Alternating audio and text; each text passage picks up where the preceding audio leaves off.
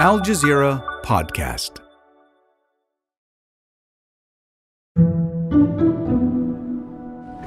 It's not a war. It's not a battlefield.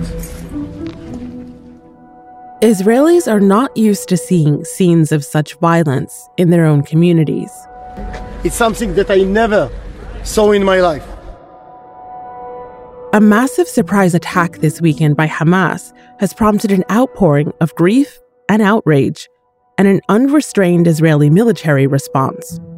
Air and artillery strikes on Gaza have pounded the strip from north to south, hitting what the Israeli army says are nearly 2,300 targets. An unprecedented assault as the Israeli defense minister says he has released all restraints on troops in their fight against Hamas. I am saying here to everyone we will wipe this thing called Hamas, ISIL Gaza, off the face of the earth. It will cease to exist. It has also, for now, put a halt to Israel's weekly protest movement that had threatened to topple one of the most radical governments the country has had in decades. Israel's divided politics had led to five elections in just three years. But on Wednesday, Prime Minister Benjamin Netanyahu formed a unity government. It's been announced that Israel's Prime Minister Benjamin Netanyahu and the opposition leader Benny Gantz have agreed to form an emergency unity government and a wartime cabinet. Israel's military has called up hundreds of thousands of army reservists in preparation for a ground war. But at the same time, there is public anger at the government for failing to protect its citizens. So, as the country prepares for more conflict, where will that anger go?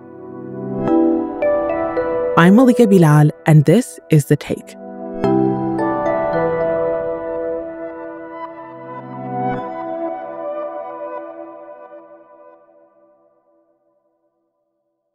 we started to hear gunfire, like shooting live ammunition from a rifle or rifles. Oren Ziv is a photojournalist in Israel with 972 magazine, one of the few outlets in Israel run by both Palestinian and Israeli journalists. In the beginning, we really didn't understand what's happening. We thought it's exchange of fire of the army. Uh, but then we realized it's very close to us and it's being shot at us from a nearby uh, Israeli village, but it was very clear it was uh, Palestinian or Palestinians uh, targeting us. We're we're lying on the on the ground. On uh, Saturday morning at six twenty, I get a phone call from a colleague telling me what's happening in Gaza. While I'm waking up, I understand there's sirens in Tel Aviv to alert from rockets that were launched from the Gaza Strip. As a photographer, I'm unfortunately used to this scenario, so I quickly gather my things and we start to drive south. But as we are going, we understand this is a different event. We start get to get information about Hamas militants breaking into Israeli villages across the border. The information was not uh, clear, but we start to understand this is something different. And as we approach a checkpoint, a flying checkpoint at the entrance to the city of Sderot, we see the policemen very stressed, pointing us their weapons and saying we cannot pass. And we understand it's not uh, a usual thing of them trying to to block us or to prevent coverage. You could see the fear in their eyes. Oren said that on Saturday, the escalation of violence was different. It was happening outside Gaza rather than in it. We don't remember something like this.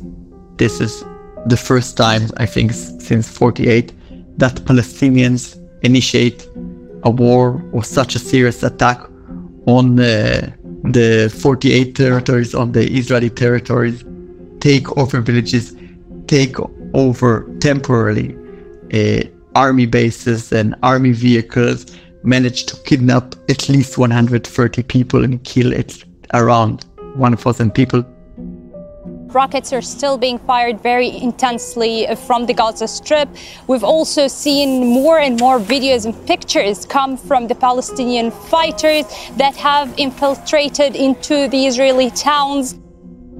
This is something that nobody could estimate or imagine. And the, the big question that everybody's asking, soldiers I speak to civilians, is how does this happen? How the army, the most strong army uh, in the Middle East, with very strong technology and intelligence, an army that can arrest a Palestinian boy in the West Bank who wrote a post on Facebook.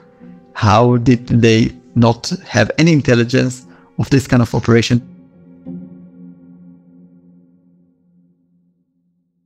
The combination of being surprised and left several hundreds of people left for hours on end with no soldiers around, uh, no defenses, no help whatsoever, um, is something that is unheard of um, in Israel's uh, existence since 1948. Mairav Zonszein is the senior analyst for Israel Palestine at the International Crisis Group. She's based in Tel Aviv. The Israeli public is uh, both in shock and trauma and also full of rage and anger um, at this government and at Hamas. She says the Israeli public is still processing what is now over 1,200 deaths in one single day. Mairav says that's more fatalities than the entire period of the Second Intifada in the early 2000s. The Second Intifada grew out of frustration over the collapse of the peace process in 2000. Palestinian tactics now focused on suicide bombings, rocket attacks, and sniper fire, which Israel met with even deadlier force.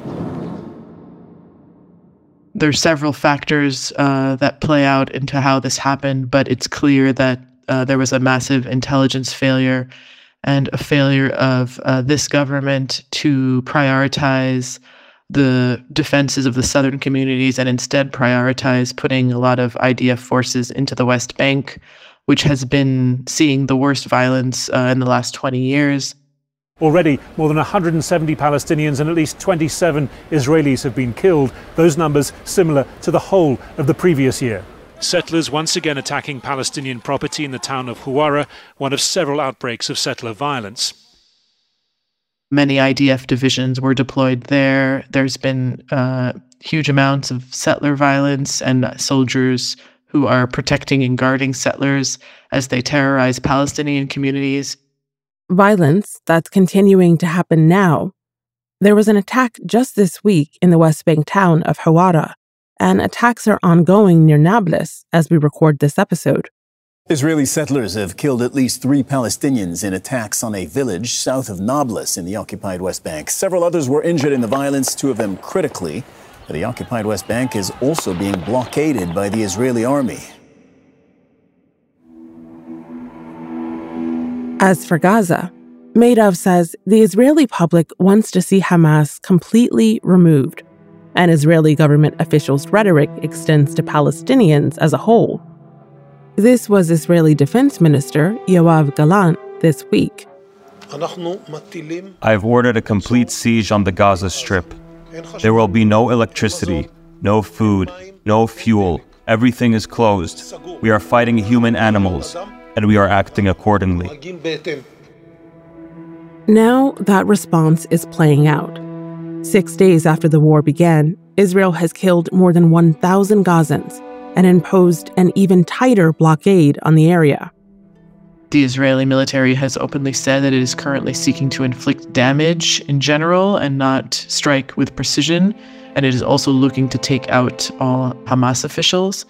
The bombing of densely populated uh, residential areas in Gaza, which has been done uh, many times in the past, uh, has not necessarily led to a different outcome. So, in many ways, this is just a need to exact a price of revenge uh, for what has happened. Revenge that some people in Israel have been calling for. One Israeli MP called to use Jericho missiles, which are equipped to carry nuclear warheads. Another MP called for, quote, a second Nakba, unquote, one that would overshadow the Nakba of 1948. Nakba is an Arabic word used to describe the mass expulsion of Palestinians during the war that established the State of Israel. At the same time, the start of the war appears to have brought an abrupt end, or at least a pause, to Israeli social unrest. Until this week, there had been regular demonstrations against what protesters see as threats to Israeli democracy, though the occupation was sidelined as an issue. Protesters kept their focus on Prime Minister Netanyahu's government, which has so far kept a hold on power by aligning with extreme far right politicians. Israeli society is fragmenting. Hundreds of thousands have been holding weekly protests against government plans to dismantle the separation of powers. People from all walks of society judges, civil servants, business people, retirees, students, soldiers. Never has such a broad base rallied behind a common goal like this. Many had never attended a demonstration before. How Israeli protesters will react to the government now remains to be seen, Mairav says. The extent of the failure of the political establishment and specifically Prime Minister Netanyahu to anticipate this attack and to provide a response, tactical and strategic, to what's going on so far uh, has led many, many Israelis who are already protesting his government to feel that he is uh, not able to be trusted, that he cannot be in a position of power, how that's going to play out is unclear. Netanyahu is the longest serving prime minister. He's extremely resilient, and he wants more than anything to hold his place as the prime minister. So it's unclear yet how this will pan out. But there is going to be increasing pressure by the Israeli public to both return home captives as long as um, they believe they're still alive and to remove him from power. After the break, how calls for revenge are playing out in Gaza, and what could happen long term.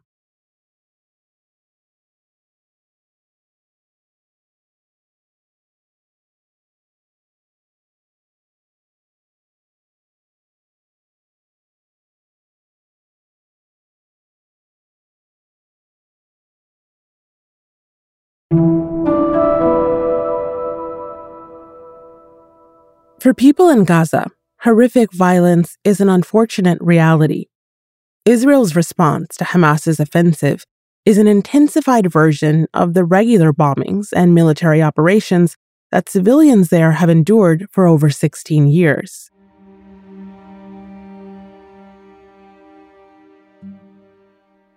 In Gaza, we're talking about hundreds of fatalities, thousands of injuries, but still too early to say exactly the scale, and it's still going on.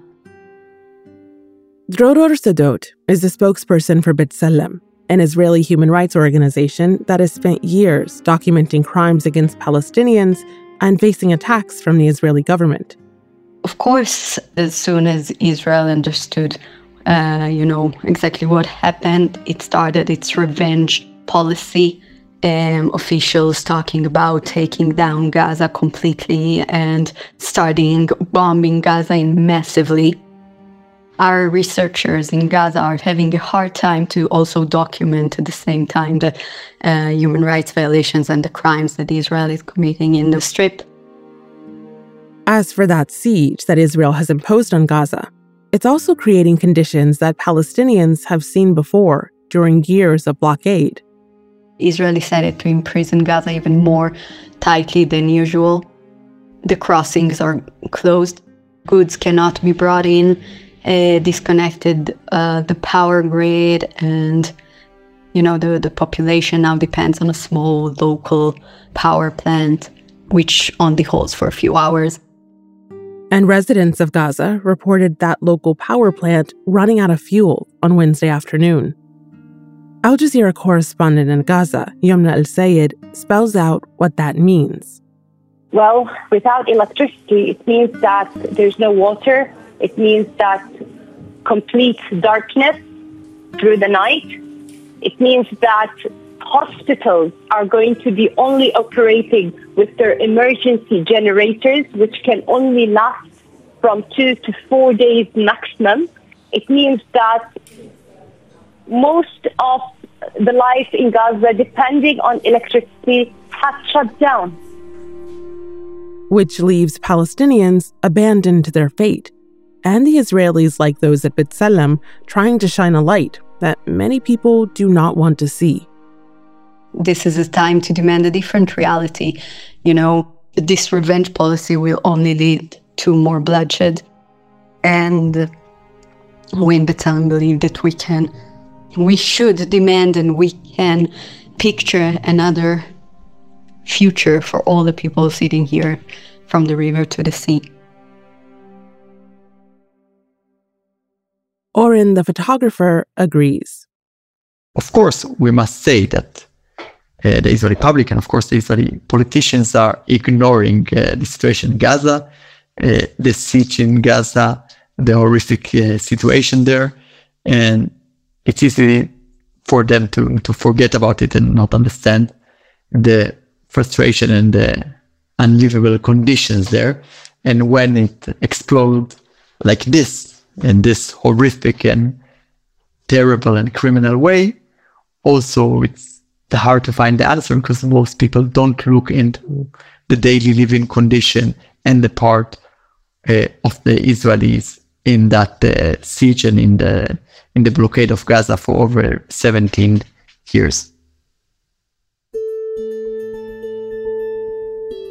This event exactly proves, in my opinion, the failure of this government and more broadly the Israeli conception that you can lock people for so many years under a siege and a blockade and think uh, this will not explode in some horrific way. Oren says it's hard to estimate the changes that might happen to Israeli politics and to what limited hopes for a long term solution remain. I think on the on the immediate level, we might see in some scenario Netanyahu resigning and going home, although I don't think this will happen so quick. But on the longer term, I think we'll see a similar process to what we saw in the second uh, Intifada many people in the Israeli public said the fact that the second intifada started is a proof that there's no partner for peace and and so on, despite the fact that it was not really accurate. I think we will see a similar process that many people will say we believed in peace, we believed in some kind of so-called coexistence. We thought that there should be some solution, but with the horrific results of uh, the attack, unfortunately, I think many people will uh, go even to the more extreme right if this can be imagined.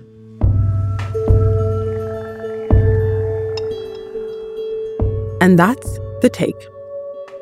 This episode was produced by Khaled Soltan and David Enders, with Sarí el-Khalili, Sonia Bhagat, Ashish Malhotra, Amy Walters, Veronisa Campana, Miranda Lynn, Chloe K. Lee, Zainab Bezer, and me, Malika Bilal. Our sound designer is Alex Roldan. Alexandra Locke is the Take's executive producer, and Ney Alvarez is Al Jazeera's head of audio. We'll be back.